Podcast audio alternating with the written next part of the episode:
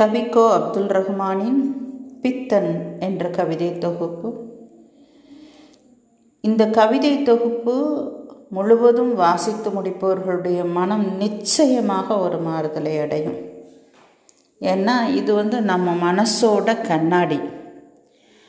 இதுவரைக்கும் நாம் ஒழிச்சு வச்சிட்டு இருந்தோமே நமக்குள்ள நம்மளை அந்த அந்தரங்கத்தினுடைய கண்ணாடி. இந்த கவிதையை வாசித்து முடிக்கும்போது நம்ம மனசில் ஒரு மிகப்பெரிய மாறுதல் வரும். ஏன்னா இது நம்மை நமக்கு எடுத்து காட்டும் மனசை ரொம்ப பாதித்த ஒரு புத்தகம் வந்து இந்த பித்தன்கிற கவிதை தொகுப்பு. பாதிச்சேன்னு சொல்லி சொல்கிறத விட என்னைய ரொம்ப மாற்றின ஒரு கவிதை தொகுப்பு. நிச்சயமாக இதில் உள்ள கவிதைகளை எல்லாம் கேட்டு முடிக்கும்போது அதில் உள்ள அர்த்தங்களை எல்லாம் நீங்கள் தெரிஞ்சுக்கும் போது உங்களோட மனசுலேயும் ஒரு மிகப்பெரிய மாறுதல் கிடைக்கும். அப்படிப்பட்ட ஒரு மகத்தான புத்தகம்தான் இந்த பித்தன் என்ற கவிதை தொகுப்பு.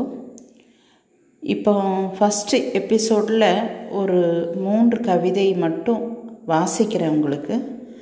அடுத்த எபிசோடில் அந்த மூன்று கவிதைகள் என்ன சொல்ல வருகின்றன அப்படிங்கிறத உங்களுக்கு சொல்லி காமிக்கிறேன். கேட்டு பாருங்கள் எப்படி இருக்குன்னு. உங்களோட பதில் மூலமாக நான் தெரிஞ்சுக்கிறேன். நீங்கள் அதை கேட்பதன் மூலமாக நான் தெரிந்து கொள்கிறேன். முதல் கவிதை அம்பலம். பித்தன் பித்தன் என்ற கூச்சல்களையும் கற்களையும் அவன் மீது எரிந்து கொண்டிருந்தார்கள். அவன் சிரித்து கொண்டிருந்தான் அவன் காயங்களும் சிரித்து கொண்டிருந்தன. அப்படித்தான் அவனை முதன் முதலாக பார்த்தேன். இப்படித்தான் அந்த கவிதை முழுவதும் பயணிக்கின்றது. அப்துல் ரஹ்மான் ஒரு பித்தனை பார்ப்பது போலவும் அந்த பித்தனோடு அவர் உரையாடல் செய்வது போலவும் அந்த பித்தன் பதில் கூறுவது போலவும் இந்த கவிதை அமைந்திருக்கின்றது. கவிதை தொகுப்பில் உள்ள அனைத்து கவிதைகளும் இப்படித்தான் அமைந்திருக்கின்றன. பித்தன் கூறுகின்ற பதில்கள் ஒன் ஒவ்வொன்றும் நமக்கு ஒரு சாட்டையடி போல இருக்கு. நம்மளையே நமக்கு தோல் உரிச்சு காட்டுற மாதிரி அந்த கவிதைகள் அந்த பித்தனுடைய பதிலாம் அப்படி ஒரு ஒரு பாதிப்பை நமக்குள்ளே ஏற்படுத்துது. இந்த கவிதை முழுவதும் நீங்கள் புரிஞ்சுக்க வேண்டியது என்ன அப்படின்னு சொன்னால் இதில் நான் சொல்கிற இடமெல்லாம் அப்துல் ரஹ்மான் அல்லது நாம். நமக்கு முன்னால் பித்தன். பித்தன் நம்மோடு பேசுகிறான். இப்படியே மனசுக்குள்ளே அதை நீங்கள் வச்சுக்கோங்க. இப்போ கவிதையை உங்களுக்கு தொடர்ந்து சொல்கின்றேன். முதல் கவிதை அம்பலம். பித்தன் பித்தன் என்ற கூச்சல்களையும் கற்களையும் அவன் மீது எரிந்து கொண்டிருந்தார்கள். அவன் சிரித்து கொண்டிருந்தான். அவன் காயங்களும் சிரித்து கொண்டிருந்தன. அப்படித்தான் அவனை முதன் முதலாக பார்த்தேன். நீ பித்தனா? என்று கேட்டேன். நீ கல்லா? என்றான். நான் காயம்பட்டேன். நீ எப்படி பித்தனானாய்? என்றேன் ஒருமுறை தற்செயலாய் உண்மையை பின்பக்கமாய் பார்த்துவிட்டேன் அப்போது சகல இரவுகளுக்குமான சூரியோதயம் நடந்தது. திரைகள் விலகின. எதிர்ப்பதங்கள் கைகோர்த்து நடனமாடக் கண்டேன். முரண்கள் முகமூடியை கழற்றிவிட்டு முத்தமிடக் கண்டேன். காலமும் இடமும் மறைய எல்லாம் ஒன்றாவதைக் கண்டேன். உண்டும் இல்லையும் அர்த்தம் இழந்தன. அந்த தருணத்தில் அறிவு சிறையிலிருந்து நான் விடுதலை ஆனேன் என்றான் பித்தன். அவர்கள் ஏன் உன்மீது கல்லெறிகிறார்கள் என்றேன். நான் அவர்களுடைய அந்தரங்கத்தின் கண்ணாடி அதனால்தான் என்னை உடைக்க பார்க்கிறார்கள் என்றான். ஏன்? என்றேன். அவர்கள் வெளிப்படுவதற்கு பயப்படுகிறார்கள். அவர்கள் வேடங்களில் வசிக்கிறார்கள்.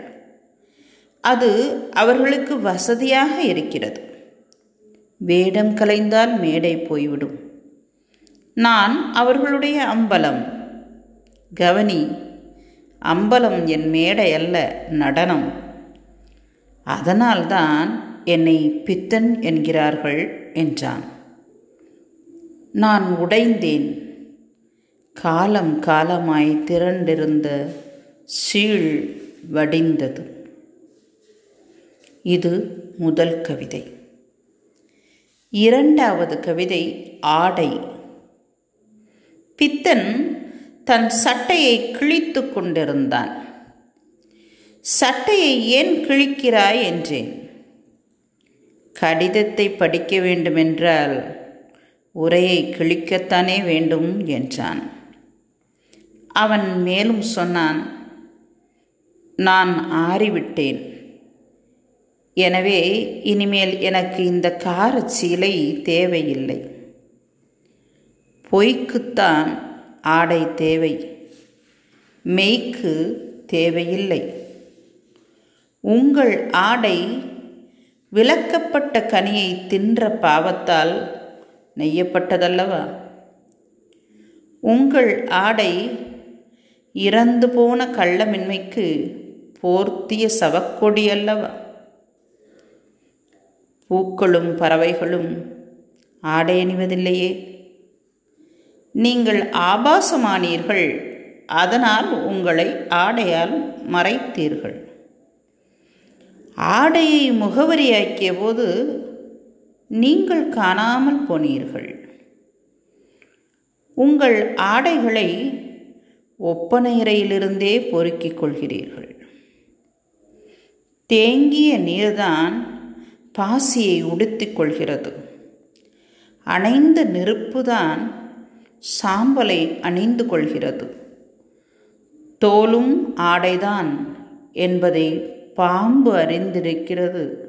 நீங்கள் அறியவில்லை. அர்த்தம் வார்த்தையை உடுத்திக் கொள்வதைப் போல். உங்களால் உடுக்க முடியவில்லையே. மூன்றாவது கவிதை சுவர். பித்தன் சுவரில் கிறுக்கிக் கொண்டிருந்தான். நான் சுவரில் எழுதாதே என்ற வாசகத்தை சுட்டிக்காட்டினேன். சுவரில் தானே எழுத முடியும் என்றான் பித்தன். அவன் மேலும் சொன்னான் வாசலும் சாளரங்களும் சுவர் எழுத்துக்கள் தாமே.